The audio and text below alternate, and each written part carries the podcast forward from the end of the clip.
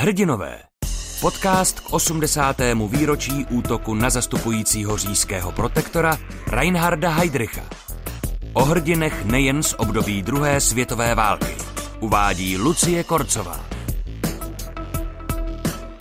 6 milionů životů židovských mužů, žen a dětí. Takový byl tragický výsledek takzvaného konečného řešení plánu nacistického Německa na vyvraždění evropských židů.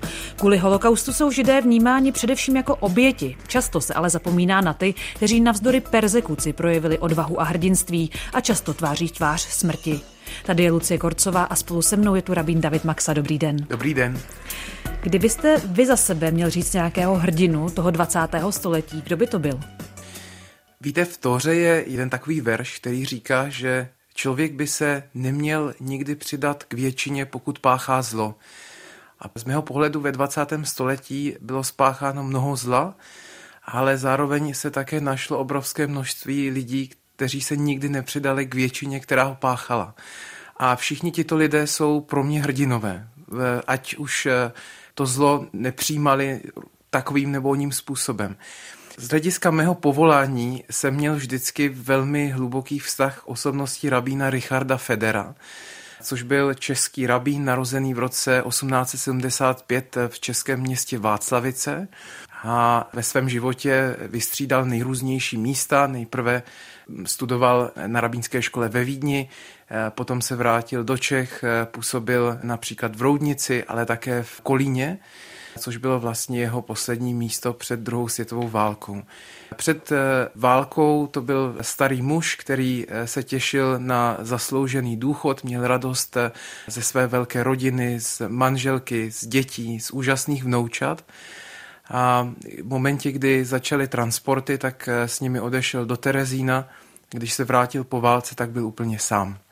Nikdo z jeho dětí, z jeho, jeho manželka, jeho vnoučata, nikdo z nich nepřežil ale přestože už věděl o osudu nejenom své rodiny, ale všech lidí kolem, například už v Terezíně, tak měl obrovskou schopnost lidem dodávat optimismus. Například je známý fakt, že neváhal uzavírat sňatky. Byl například člověkem, který vedl bar mitzva, to znamená židovský obřad dospělosti mého tchána v terezínském getu.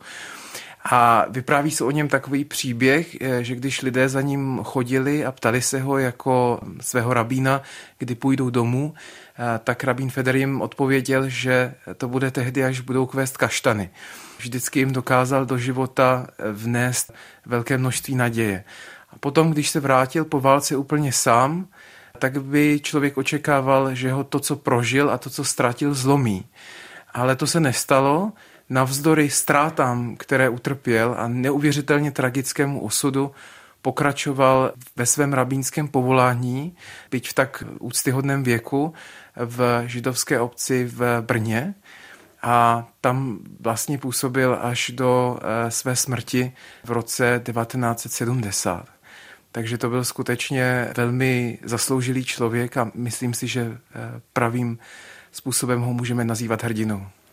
To je vlastně zajímavá linka, protože já vždycky, když čtu nějaké vzpomínky pamětníků, přeživších holokaustu, tak postava rabína, ať už toho nebo onoho se tam objevuje hrozně často a přesně jak vy to říkáte, že to byli lidé, kteří i třeba v hrůzách osvěti mi dokázali těm lidem dodat nějakou sílu. A mně se moc líbilo, jak jste zmiňoval, že půjdou domů, až pokvetou kaštany. Vlastně jsem četla i spoustu, kdy jiní rabíni vždycky přesně nějakým takýmto příměrem se snažili ty mm. lidi, lidi povzbudit, že jednou to skončí a oni zase budou svobodní a budou žít dál. To je děkuji za tu připomínku, protože to je určitě důležité říct tu úlohu rabínu mm. během holokaustu. Když jsme byli u toho Terezína, tak za mě jednou z výraznou osobností je Freddy Hirsch, který se nejdřív v Terezíně a posléze v Osvětimi staral o malé židovské děti. A mě vždycky fascinovalo na těch vzpomínkách pamětníků, kteří vypráví, že on dokázal vlastně v Osvětimi navzdory tomu teroru a té hrůze vytvořit pro ty děti takovou oázu v úvozovkách klidu, i když my už dnes bohužel víme, že to netrvalo dlouho, že nakonec skončil tragicky jak on, tak i jeho malí svěřenci. Kde myslíte, že na to mohl brát sílu, nebo co on byl vlastně za osobnost? Tak v první řadě je opravdu potřeba říct, že Freddy Hirsch byl úžasná osobnost. Byl nejenom pedagog a sportovec, ale byl také aktivista v hnutí sionismu, to znamená v hnutí, které se angažovalo v podpoře židů přesídlit do Izraele a vlastně tak zachránit svůj život. Freddy Hirsch byl původem z Německa, odkud musel v roce 1935 emigrovat do Československa kde eh, pokračoval v tom, co už vlastně dělal v Německu. On se zabýval prací ve sportovních organizacích, ve scoutingu. V tom samém pokračoval v Praze. Například velmi významná je jeho práce při organizaci dětského hřiště Hagibor v pražských Strašnicích, kdy on vlastně zvládnul vytvořit pro židovské děti prostředí na hřišti. Byla jim tenkrát zakázána vůbec návštěva hřišť a on se jim snažil podstatě vnést takovou normalitu do jejich života, kterou postupně ztráceli. V této práci pokračoval i v terezínském getu, kam byl poslán jako součást eh, takzvaného Aufbaukommanda, to znamená eh, skupiny lidí, která měla geto připravit na nápor vězňů z různých částí Evropy. A Freddy Hirsch byl často tím prvním, kdo vlastně ty vyděšené děti, které přicházely do terezínského geta, taky vítal. A já od spousta svých přátel, přeživších, eh, kteří si prožili terezínské ghetto, tak vím, jak velmi na ně zapůsobila jeho osobnost. Byli vystrašení, ale Freddy Hirsch byl tím skutečně, který dodával sílu těm, kteří neměli. A v tom pokračoval i dál v Osvětimi, kam byl transportován 6. září roku 43. Tam se stal vedoucím ženské části takzvaného terezínského rodinného tábora. V Osvětí mi se mu pak podařilo eh, zřídit eh, takový dětský blok pro asi 500 dětí a je zajímavé, že získal respekt nejenom spoluvězňů, ale to jeho sebevědomé vystupování vedlo také k tomu, že získal respekt dokonce i těch SSáků, těch dozorců v, v táboře. A možná tomu pomohlo, aby pro ty děti dokázal Určitě. vytvořit nějaké příjemnější v úvozovkách podmínky v táboře smrti. Určitě, byl to člověk s mimořádnou mravní silou, jeden skutečně z těch, kteří dávali ostatním sílu v tomto těžkém období. Ale je potřeba říct, že jakmile se to odbojové hnutí v táboře dozvědělo o tom, že všichni židé z těch zářijových transportů mají eh, jít do plynu, tak se bavili o tom, že by právě tím vůdcem povstání měl být Freddy Hirsch ale za takových nevyjasněných okolností byl právě 7. března eh, roku 1944 nalezen otráven a o den později zemřel. Tam se vlastně spekuluje o tom, jestli on si vzal život, nebo jestli hmm. ho někdo zavraždil. Já jsem se dočetla ze vzpomínky pamětníků, že většina z nich se staví proti tomu, že by on hmm. sám dobrovolně spáchal sebevraždu. Říkají, že to absolutně neměl v hmm. povaze, hmm. že on by naopak bojoval nebo vydržel do úplného konce už třeba hmm. i kvůli těm dětem. Ano. Spíš se k tomu kloním, ale je velmi těžké na tuhle otázku dneska odpovědět. Přesně už je to několik desítek hmm. let. Když jsme se bavili o té likvidaci zářijového transportu a také o tom, hmm. že už v té době židé uvnitř tábora uvažovali o nějakém povstání, o nějaké spouře proti tomu. Já jsem eh, narazila na jméno Rudolfa Vrby, který právě za Fredem Hiršem přišel, aby ho o tom informoval, aby ho mm, zkusil přemluvit, jestli nějaké povstání by nebylo dobré vyvolat. Rudolfu Vrbovi se potom samotnému podařilo o měsíc později uprchnout s Osvětimi, což se nám dnes zdá skoro neuvěřitelné. A uprchl spolu s Alfredem eh, Wetzlerem a předali spojencům důležitou zprávu o tom, co nacisté vlastně v Osvětimi páchají, protože hmm. do té doby spojenci asi ty informace úplně neměli, anebo pokud je měli, tak jim možná nevěřili. Možná tahle ta autentická zpráva jim konečně otevřela oči? Ta zpráva podařilo se jí tedy publikovat, ona se dostala i do BBC, dostala se do zahraničního tisku, ale bohužel ten její efekt nebyl takový, eh, jak bychom si mohli přát. Na druhé straně, i když eh, si myslím, že ta zpráva nevedla k nějaké razantní reakci, která by zabránila dalším masovým likvidacím a genocidě a tak dál, tak přesto všechno například byla po válce využita v norimberském procesu a i dneska je považována vlastně za jeden z nejdůležitějších dokumentů, dokumentujících hrůzy, které se v Osvětěmi a vůbec během Shoah staly. Takže ta důležitost té zprávy je, je skutečně nedozírná v tomhle smyslu. Možná tehdy ještě bylo pro spojence těžké uvěřit, že něco hmm. takového se může dít, protože vždycky se říkalo Německo, to je kulturní hmm. národ. Určitě já vidím paralely i s dnešní dobou, kdy pro mnoho lidí je těžké si představit to, co se děje dneska na Ukrajině, co páchá ruská armáda, tak je za, let kdy za hranicí naší schopnosti vůbec si představit, že je něco takového vůbec možné. Když jsme byli teď u těch vzpour, ještě když zůstaneme v Osvětimi, tak samozřejmě já nemůžu opomenout povstání Zonderkomanda v říjnu 1944. Pro mě je to neuvěřitelný hrdinský čin, už jenom z toho ohledu, že jí muselo být jasné, že vlastně naděje na úspěch je hrozně mizivá. V čem vy spatřujete, že tohle bylo důležité. Vůbec hmm. to povstání Sonderkommanda, které nakonec skončilo popravou všech zúčastněných, i těch dívek, které jim dodali ty nálože. Někdo by si mohl říct, že to bylo zbytečné, ale zbytečné to přece nebylo. Rozhodně ne. A já si myslím, že tahle důležitost eh, tohoto povstání spočívá také v tom, že například v Izraeli po druhé světové válce panovala taková představa, že židé, kteří eh, přežili, anebo ti, kteří byli zavražděni během Shoah v koncentračních táborech, tak byli vlastně eh, takové ovce, které šly na porážku. A panovalo takové, takové všeobecné neporozumění tomu, o co vlastně šlo, jak je velmi těžké se bránit, pokud vám někdo bere kousek po kousku svobodu. I v těchto těžkých podmínkách se našli lidé, kteří se chtěli bránit, jakkoliv to bylo těžké. A jedním z příkladů této snahy se bránit bylo také povstání Sonderkommanda, tam je důležité ještě zmínit, co vlastně tito lidé byli donuceni dělat. Oni v podstatě to byli ti, kteří zacházeli s mrtvými těly, byli to ti, kteří měli organizovat, v podstatě spolu pomáhat s donucení v tom masovém vyvražďování. A v podstatě oni na začátku ani vůbec nevěděli, o co se jedná, co se vlastně děje. A nacisté tyto lidi vždycky velmi brzy zlikvidovali aby právě předešli jednak eh, svědectvím, ale také jednak eh, spourám. A toto byl skutečně okamžik, eh, kdy se podařilo si říct, že už je toho hodně, že není možné dále tolerovat tohle strašné bezpráví. A takovou velkou osobností povstání Zonderkommanda byl Chaim Neuhoff, který byl od roku 42 právě členem Zonderkommanda a ten se eh, měl podle svědectví přiblížit k SSákovi, k dozorci, potom měl zakřičet eh, takový domluvený signál hurá a praštil ho kladivem. A tím vlastně začalo toto povstání. Jeho cílem byl tedy útěk, ale bohužel se uprchlíkům stala osudnou taková špatná geografická orientace, kdy se vydali na jinou stranu, než měli.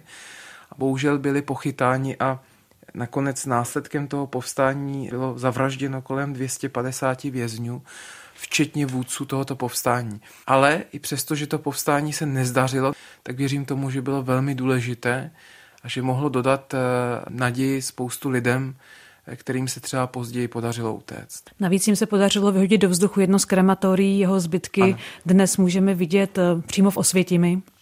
Abychom ale nezůstávali jen u těch hrdinů eh, z koncentračních táborů, řada českých židů sloužila také v armádě hmm. nebo u letectva. Mám na mysli třeba Kurta Tauziga nebo Jana Wiener a často to neměli lehké, protože byli třeba z česko-německých rodin, hmm.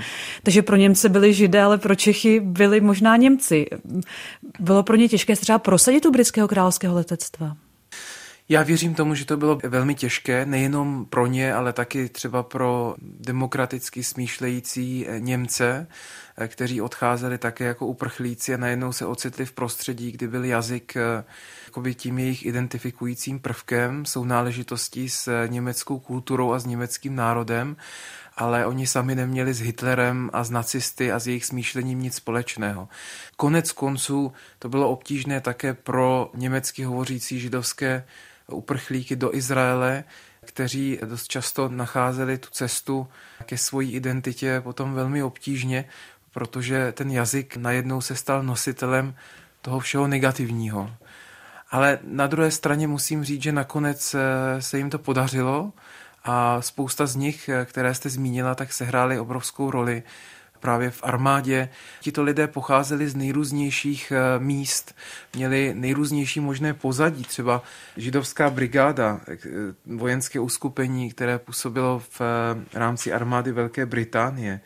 Jehož vlastně standardou byla sionistická vlajka a členem této židovské brigády byl třeba velmi významný izraelský básník Jehuda Amichaj a tak dál. A věřím tomu, že bylo velmi důležité pro tyto lidi něco dělat. Když měli možnost odejít, tak oni právě potom měli velkou potřebu nějakým způsobem pomoct. Hmm. A to byl také eh, určitá i motivace spojenců potom, aby takovéto aktivity i podporovali. Myslíte, že tohle to třeba potom jim pomohlo i v boji za nezávislost Izraele potom v roce 1948? Věřím, že ano. Tato zkušenost eh, jim určitě velmi pomohla. Když už jsme u toho boje za nezávislost Izraele, tak eh, tam je pro mě zajímavé, že tam odešla bojovat řada lidí, kteří se vrátili z koncentračních mm-hmm. táborů, prošli nějakým třeba výcvikem a neváhali jít poprvé na frontu, ale po nějakém prožitém utrpení. Kde tito lidé brali tu motivaci? Já si myslím, že pro spousta lidí bylo zhola nemožné představit si, že by zůstali na místě, kde byly zničeny v podstatě jejich životy, kam se vrátili a neměli v mnoha případech vůbec nikoho, jejich rodiny eh, zůstali v koncentračních táborech a tito lidé hledali nový začátek a hledali ho tam, eh, kde měli pocit, že už se nebude opakovat to, co se stalo předtím. A spousta přeživších eh, skutečně odcházela do Spojených států a spousta z nich do Izraele.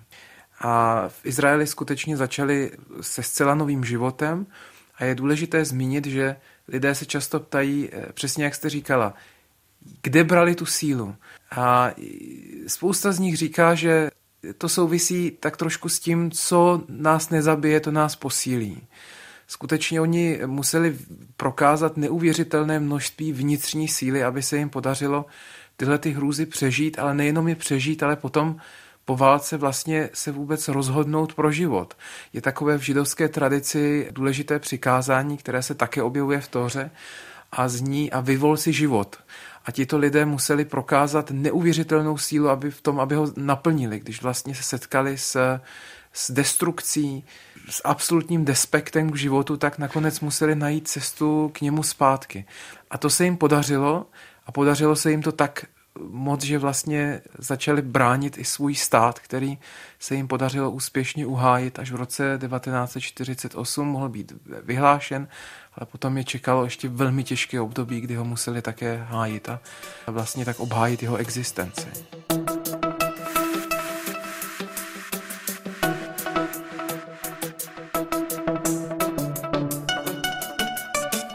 Spousta československých židů se naopak rozhodla zůstat ve své vlasti, protože se cítili být Čechoslováky, chtěli tady dál žít i po válce.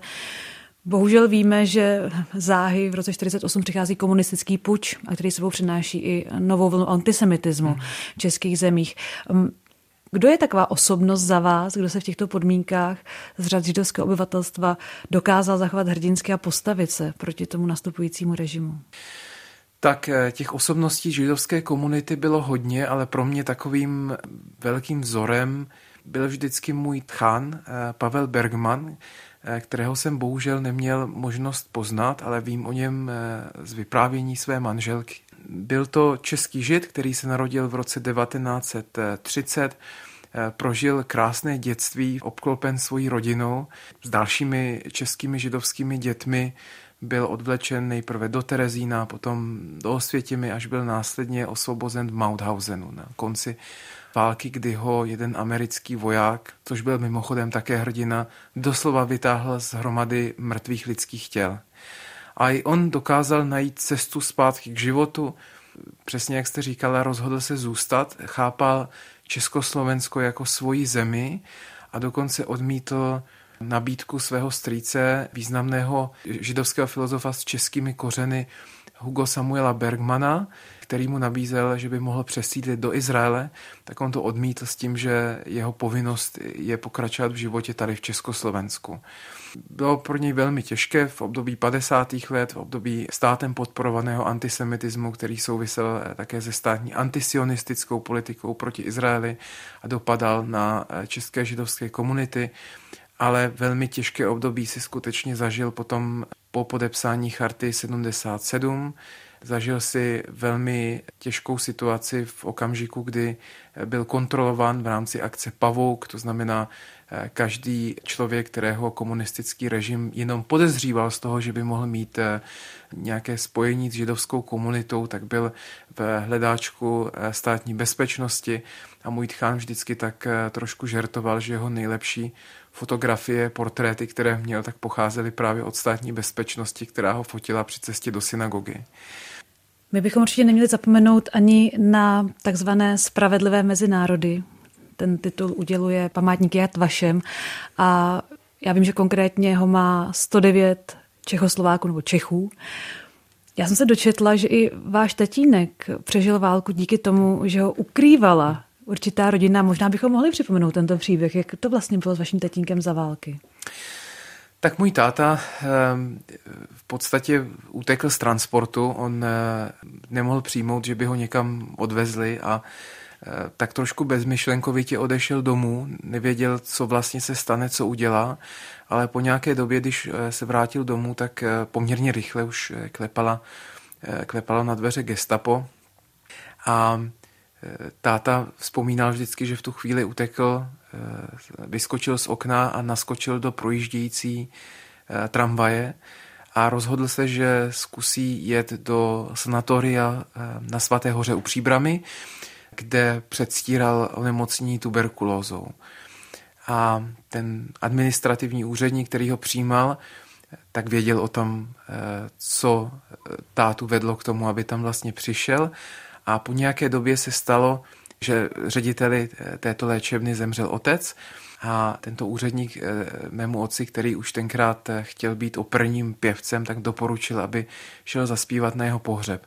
A táta zaspíval skutečně na tom pohřbu a ten ředitel léčebny si ho pak zavolal a řekl mu, že do té doby, dokud tam bude on, tak tam zároveň zůstane můj tatínek. A skutečně se mu podařilo zůstat až do konce eh, války takto chráněn, i když vzpomínal na to, že třeba při nočních kontrolách tak musel odejít do lesa a kolikrát třeba musel zůstat eh, celou noc kvůli bezpečí, až teprve potom po smluvemném signálu mu bylo umožněno jít eh, zase zpátky. A, ale tady je potřeba zmínit, že dost možná by táta nepřežil, ani bych tu nebyl já, kdyby Eh, tento statečný člověk mu nepomohl. Nejenom on, ale také zaměstnanci léčebny, kteří určitě museli vědět o důvodech eh, tátova pobytu. A já se je do dneška snažím najít, protože je pro mě velmi důležité, aby jejich potomci eh, se dozvěděli o tom, že jejich rodiče, prarodiče, praprarodiče byli, byli hrdinové. My jsme probrali židovské hrdiny za druhé světové války. Probrali jsme ale i antisemitismus do období komunismu eh, v českých zemích. Teď se bavíme o tom, jaká byla pomoc Čechů vůči židům. Jak vy to vnímáte v současnosti? Jaký je vztah v České republice Čechů vůči židům? Já bych řekl, že ten vztah, když ho srovnáváme s ostatními zeměmi v Evropě, tak je velmi dobrý a v podstatě navazuje na takovou určitou historickou tradici, která tady existovala i v období první eh, republiky. Ani tehdy, ani dnes nedá říct, že by antisemitismus neexistoval. Objeví se eh, třeba nepříjemné vtipy, komentáře, eh, plné zášti a tak dál, ale všeobecné, z všeobecného hlediska si myslím, že ten vztah je velmi dobrý. To ovšem neznamená, že se někdy nemůže něco zvrtnout a že se to nemůže změnit. A proto je velmi důležité konání osvěty. Osvětou míním třeba to, že jsem velmi rád občas, když mám možnost jít přednášek na nějakou školu, eh, když se děti můžou dozvědět a zeptat se na to, co vlastně je židovská tradice. Nebo eh, bych řekl, že je velmi významný projekt, eh, který nedávno zahájila, iniciovala Karlova univerzita, projekt Nezapomeneme, který podpořila také naše komunita, progresivní židovská komunita Etzchaim. A tento projekt vlastně spočíval v tom, že žáci základních a středních škol měli možnost eh, v podstatě tvořit výtvarné práce s tematikou Shoah. A mě velmi zaujala jejich úroveň, kolik těch prací vlastně neuvěřitelně emocionálně vypovídalo o té zkušenosti, jak si ji vlastně děti a mládež, jak si ji představují. A pro mě, když se bavíme o hrdinech, tak je hrdinou každý ten, který o takovýchhle věcech mluví, který se k ním dokáže postavit, který dokáže říct eh, jasně svůj názor, že něco takového je nepřijatelné. A mám velkou radost, že takových malých hrdinů a hrdinek máme v podstatě hodně a je velmi důležité je podpořit v tomhle. Říká David Maxa, já vám moc děkuji za rozhovor. Děkuji za pozvání.